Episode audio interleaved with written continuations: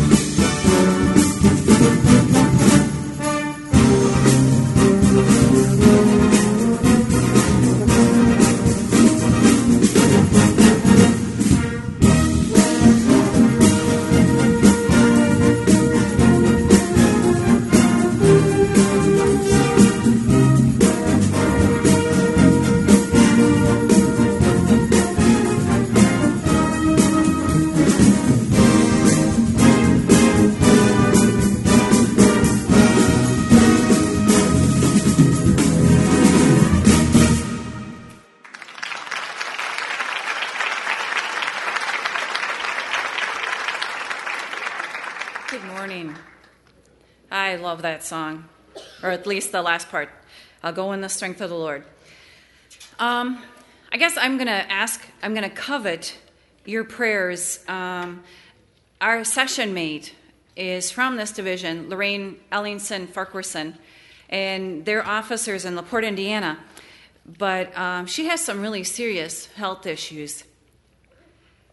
Or she has kidney disease, and I guess her kidneys are dying. She's on the transplant list. She needs kidney transplant. Her disease is so far gone that she can't even receive a live donor transplant. She's been in and out of the hospital and still trying to run a corps, her and her husband.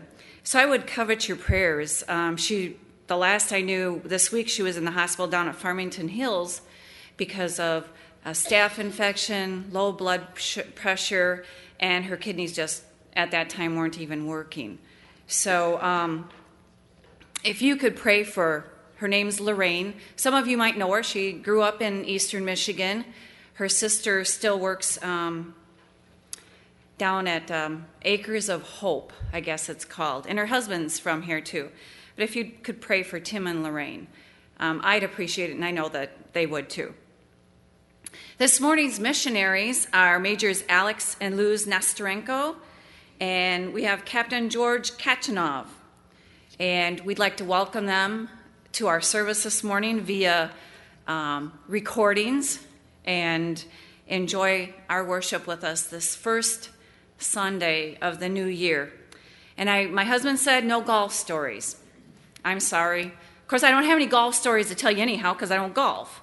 Um, I could ask Dan or Andrew or Matt or any number of the guys behind me to come up and they could share a golf story. So if you're missing one, see one of the guys. They'll give you a golf story since Joe's not here. Um, the scripture this morning is Psalm one forty-seven, verses one through seven. Praise the Lord. How good to sing praises to our God. How delightful and fitting. The Lord is rebuilding Jerusalem and bringing the exiles back to Israel. He heals the brokenhearted and bandages their wounds. He counts the stars and calls them by name. How great is our Lord! His power is absolute. His understanding is beyond comprehension. The Lord supports the humble, but he brings the wicked down into the dust. Sing out your thanks to the Lord. Sing praises to our God with a harp. Let's pray. Father, today, on this day that we come to worship you, I thank you for each person here. I ask that you bless them. This is a time when people make resolutions, what they're going to do differently this year. It's a fresh start. But Lord, actually every day can be a fresh start for us. Um, anytime we can turn our lives over to you and start new, it doesn't have to be January first or December thirty-first. But Lord, we just give our hearts to you today. We pray for those that aren't feeling well, that are gone, are visiting, or traveling. Just ask, Lord, that you watch over them, take care of them, and keep them safe. And if they're sick, bring them back to health. We pray these things in your name. Amen.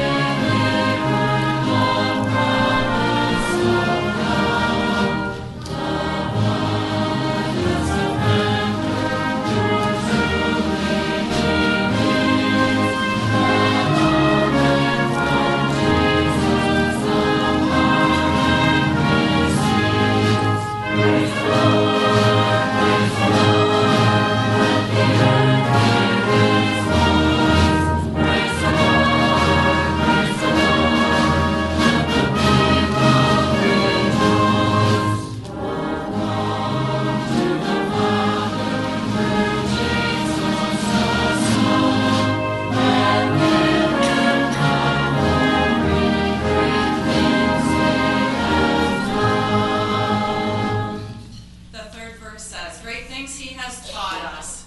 You know, we can be taught a lot of things. It's just if we're willing to learn. You find that out with kids. You can try and try and try to teach them something, and unless they're willing to learn, it doesn't sink in. Great things he hath done, and great our rejoicing through Jesus the Son. But purer and higher and greater will be our wonder, our rapture, when Jesus we see. Let's sing the last verse.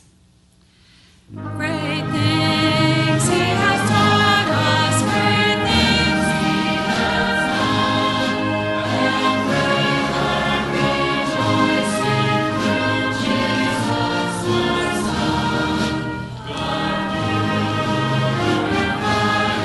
higher and greater will be our honor, our rapture, when Jesus will see.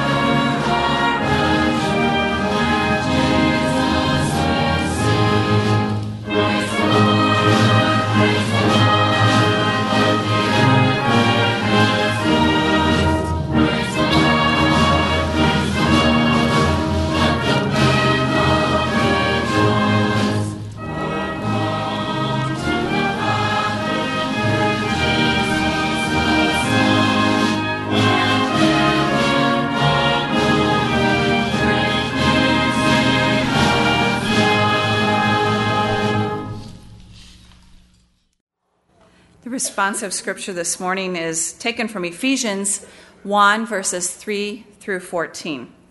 Praise be to God for giving us, through Christ, every possible spiritual benefit as citizens of heaven. For consider what he has done. Before the foundation of the world, he chose us to be known by Christ, his holy and blameless children, living within his constant care.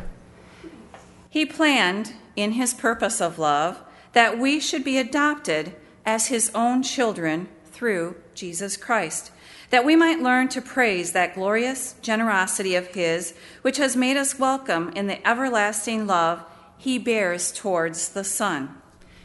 It is through the Son, at the cost of his own blood, that we are redeemed, freely forgiven, through that full and generous grace which has overflowed into our lives and opened our eyes to the truth. For God had allowed us to know the secret of his plan, and it is this: he purposes in his sovereign will that all human history shall be consu- consummated in Christ, that everything that exists in heaven or earth shall find its perfection and fulfillment in him.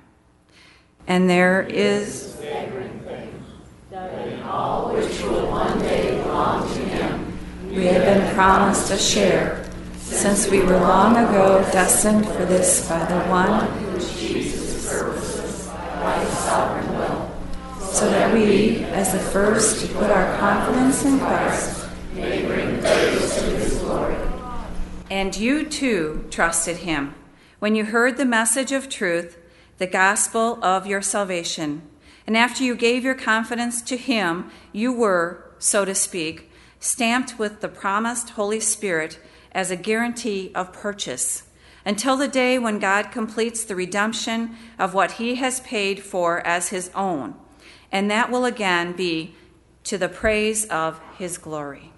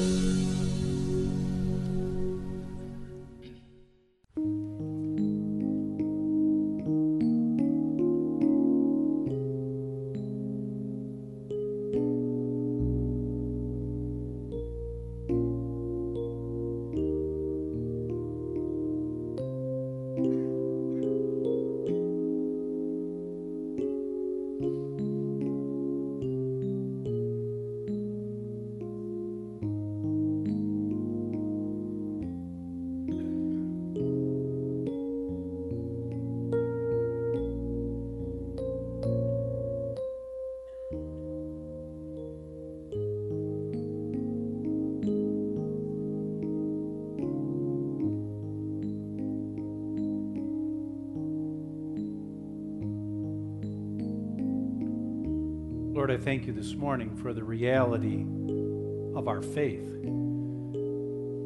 That God, the fact that we, we don't see you, that you're not here in physical form, doesn't make us any less certain that you exist. Lord, you have revealed yourselves to our hearts. We know your presence. We felt your forgiveness. And God, we were aware of your guiding hand.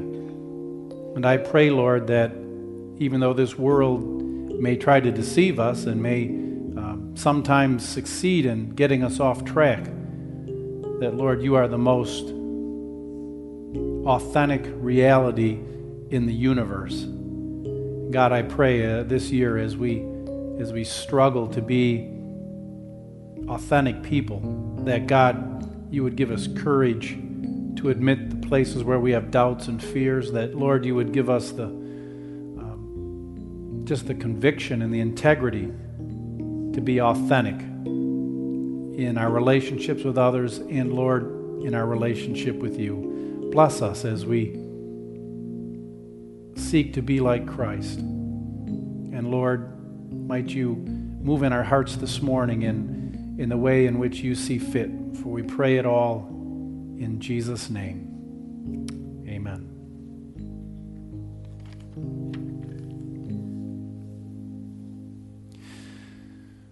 One of the first American pioneers traveled westward across the, the Great Plains of the United States, and he um, came to a sudden and abrupt halt at the edge of the Grand Canyon. If you've seen it, you would understand why.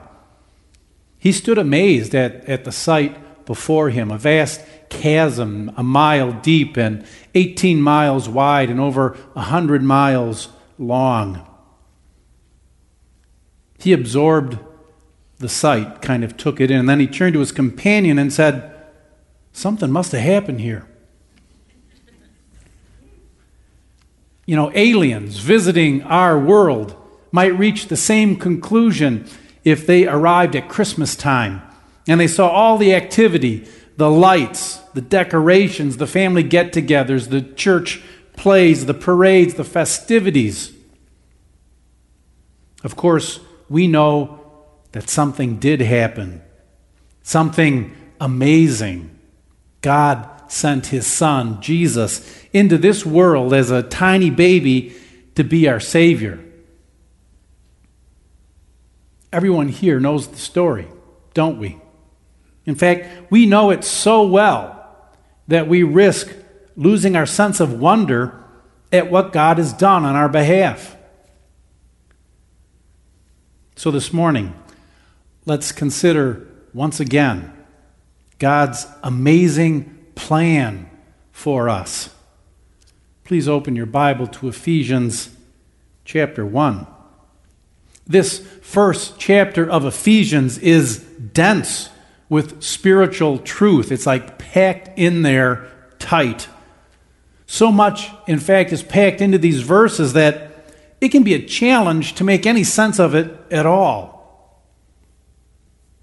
If you, if you look at the, the Greek that this was originally written in, verses three through fourteen, that's our passage for today, is one sentence.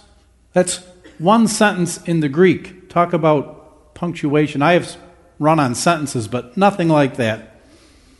With all of the truth that is packed into this verse, into this section, we're just going to scratch the surface this morning. To, to try and tackle this complex passage, I've chosen to use the Phillips translation, which we read for our responsive reading. This uh, translation was worked out by J B Phillips during World War Two. His church had been destroyed by uh, German bombs in the bombings of London. And so he was forced to take his church into the underground bomb shelters, just, just for safety and, and for other practical reasons. And um, it was here that he translated, began translating the New Testament into uh, plain English, because he wanted to better communicate God's word to young people. And, and he realized these young people, they weren't getting it. They, they weren't understanding. One key, one of the key truths contained here in this section is the simple gospel message that Jesus saves us. Ephesians one, seven and eight. And I've put the scripture on since it's a different translation. You can look in your own though. But it says it this way. It is through the Son, at the cost of his own blood, that we are redeemed, freely forgiven through that full and generous grace which has overflowed into our lives and opened our eyes to the truth. Our forgiveness comes to us for free, for free. This is an act of God's grace because um, it was anything but free for Christ. It cost him his own life's blood. It's also God's grace that opens our spiritual eyes to see that we're lost sinners in need of, of divine help in the first place. That is an act of God's grace that you ever realize that you're in trouble. I wonder, has God opened your eyes to your need? Has that happened in your life? Did God awaken you to the fact that you were a sinner and you needed a Savior? The first half of verse thirteen tells us what our contribution to um, this salvation is when it says, and you too trusted him when you heard the message of truth, the gospel of your salvation. The only effective response to the good news of God's gift of forgiveness in Christ is to trust him. Any other response is not going to be effective. It's an act of faith. He, he opens our eyes to the truth. That is the work of the Holy Spirit. But we still have to act in faith and believe and trust him. I sincerely hope that you have put your trust in Christ. That's where the journey begins. And there are no shortcuts. There are no alternate routes.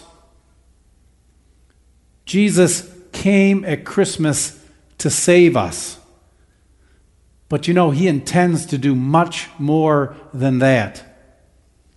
Ephesians one four, we're bouncing around here, takes us back to before creation and gives us a glimpse of God's bigger purpose when it says, for consider what he has done.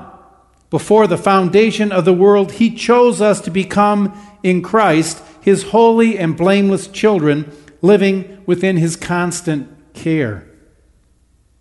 God's plan for you doesn't stop with your sins forgiven. Far from it. He wants to begin the process of returning you to his original intent for you, that you would be holy and blameless. That's God's goal. That's his objective. That was the state that Adam and Eve were in when they were put in the garden. And we know what happened there. But God is committed to restoring us to that perfect fellowship with him. It might take a lifetime. It will take a lifetime. And it won't be completed until we are in his presence. But he is committed to that, um, that end. I don't know if you've ever purchased something but uh, didn't take possession of it right away. Probably... Um, You may have asked a, a merchant that you purchased something from to uh, mark the item as sold, maybe even put your name on it, and you would come back and you would pick it up. Well, God does something similar to you when you put your trust in him. He, he marks us. Ephesians one, thirteen and fourteen says, and after you gave your confidence to him, you were, so to speak, stamped with the promised Holy Spirit as a guarantee of purchase until the day when God completes the redemption of what he has paid for as his own. You know, we have literally been purchased, or should I say redeemed, by God. God created us. He owns us. He has every right to us. But we've been sold into bondage to sin. That is our fallen human state. So God buys us back. That's the work of Christ. The indwelling Holy Spirit is God's mark of ownership on your soul. And he is our guarantee that God is going to finish the work that he has started in us. When, when, you, when you sense that presence of God in you, whether it's because there's something that you know you ought not do and, and, and God speaks to you, or God prompts you to something you should do, celebrate the fact that that is a sign of God's ownership, his commitment to you. He has marked you as one of his. And none of this is by accident. This isn't God's plan B when plan A fell through. You see, God has a plan for his creation, and he has a plan for each of our lives as well. The first part of that plan is for our salvation. Ephesians, Ephesians one five alludes to this. It says there, he planned in his purpose of love that we should be adopted as his own children through Jesus Christ. This is God's plan for everyone. It's, it's no different. He has a plan for every person's salvation. He desires everyone to be saved and to be adopted into his family. And in doing so, we have the privilege of learning the family's private business, so to speak. He has this amazing, somewhat mysterious plan. And when he brings us into the family, he reveals this plan to us, the plan of Scriptures. You see, God's plan is to bring everything back to the perfection with which he created it. He is out to restore what's been lost. And since he's God, there is no doubt that that's going to happen. But here's the amazing thing. As God's children, he lets us in on the plan. We actually participate in the plan. Ephesians one, nine through ten says, "For God had allowed us to know the secret of his plan, and it is this. He purposes in his sovereign will that all human history shall be consummated in Christ, that everything that exists in heaven or earth shall find its perfection and fulfillment in him." You see, Jesus is more than a Savior. I mean, that's a lot, isn't it? That's amazing, but he is more than a Savior. He is, in fact, God's answer to everything.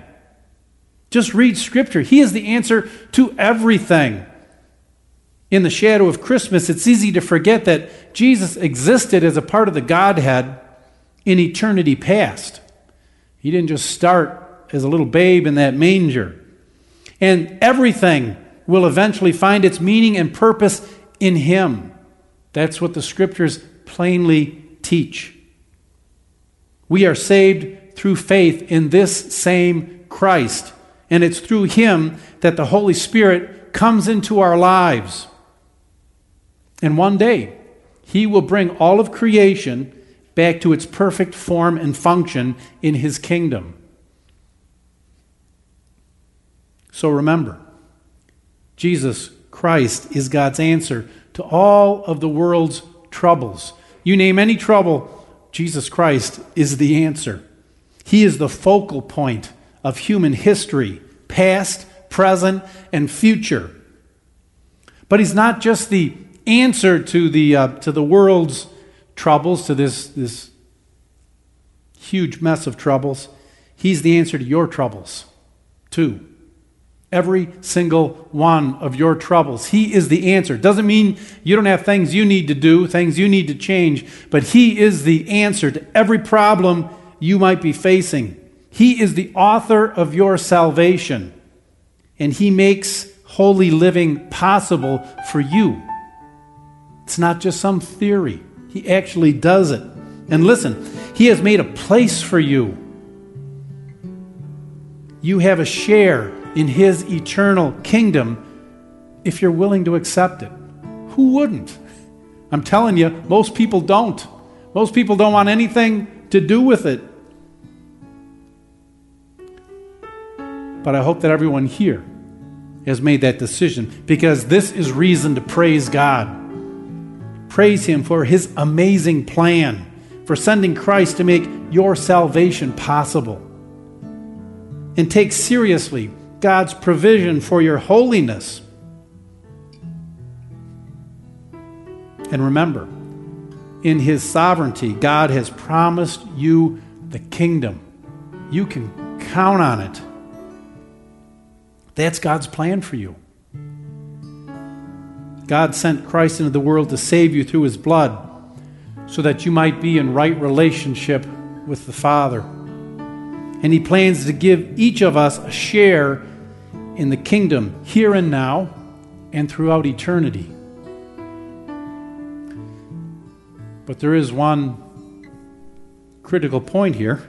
God's waiting for your response. He's offered all this. He's, he's advertised it. He is waiting for your response. He will never force his gifts on you. He will not do that. Sometimes I wish he would. Make things so much easier. God, force this gift on this person. Force it on this person. Force it on me. He will not do that. He will not violate our freedom of choice. And he offers the gift of salvation.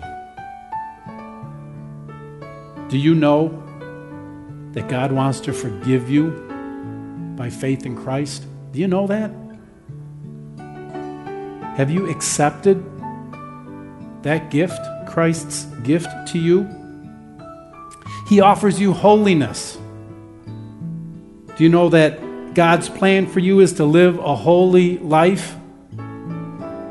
He has made provision for that in Christ. He has put his stamp of ownership on every believer with the Holy Spirit, and he is ready to share all of his blessings with you. If you have accepted these offers, then you have the privilege, and it is a privilege, of praising him in response to all that God has done for you with appropriate praise and, and worship. This morning, if you haven't asked Jesus to forgive your sins, then ask him in faith today, right now. Don't wait. If your life isn't characterized by obedience to the known will of God, then seek the Holy Spirit's power. Seek him now. If you've become jaded, maybe you've, um, Christianity's become a habit, a lifestyle, then rekindle the wonder of who God is and what God has done. Not just for the world, what he's done for you. Just think about it. Think about what he's done for you. God is sovereign. His plan will prevail. But if you want to be a part of God's plan, then you must choose. Are you a part of God's family? Are you? Have you been adopted in?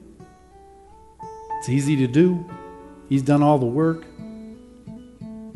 Are you on the winning team? Let's pray.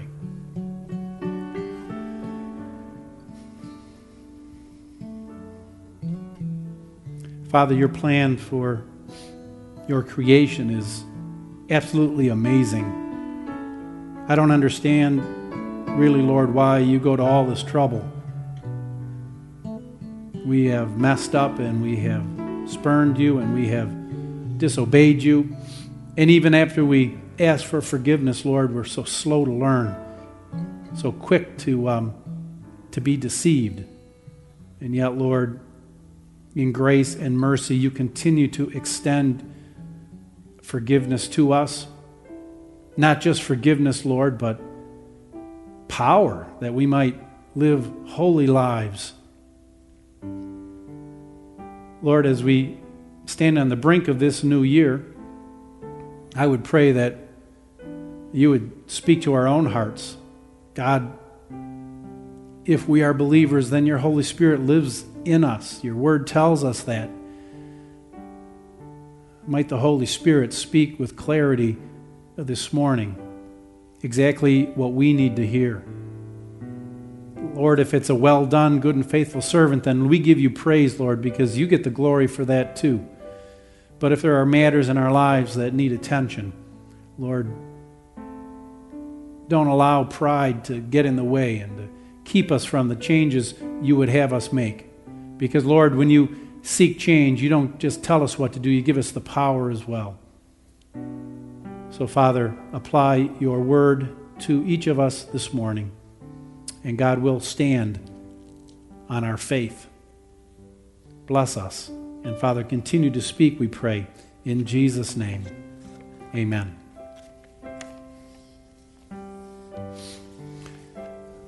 Our song of um, response is, "Have you on the Lord believed?" I think... Um, Many, if not most of you, maybe all of you have.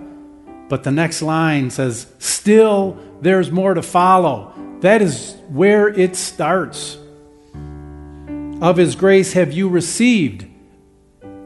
I hope that you have. We all have experienced his grace. Still, there's more to follow. That's not the end.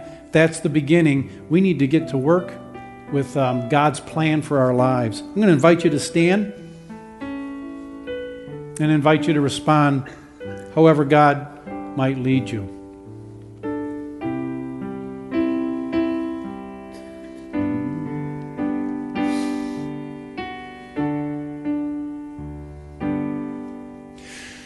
Have you on the Lord believed? Still there's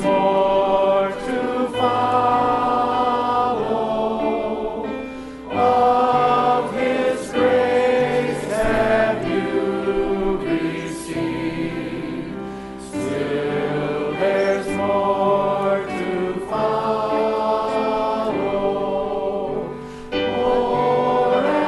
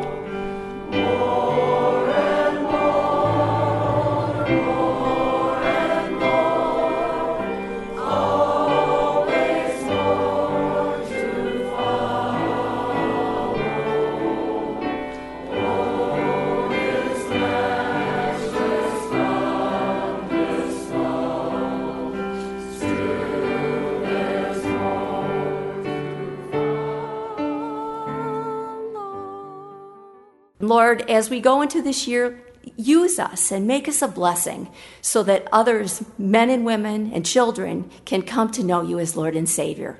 Help us and encourage us this coming year. We pray all of these things in your precious name. Amen. Let's sing our benediction together. Give to Jesus glory. And I hope that you will do that in this coming week.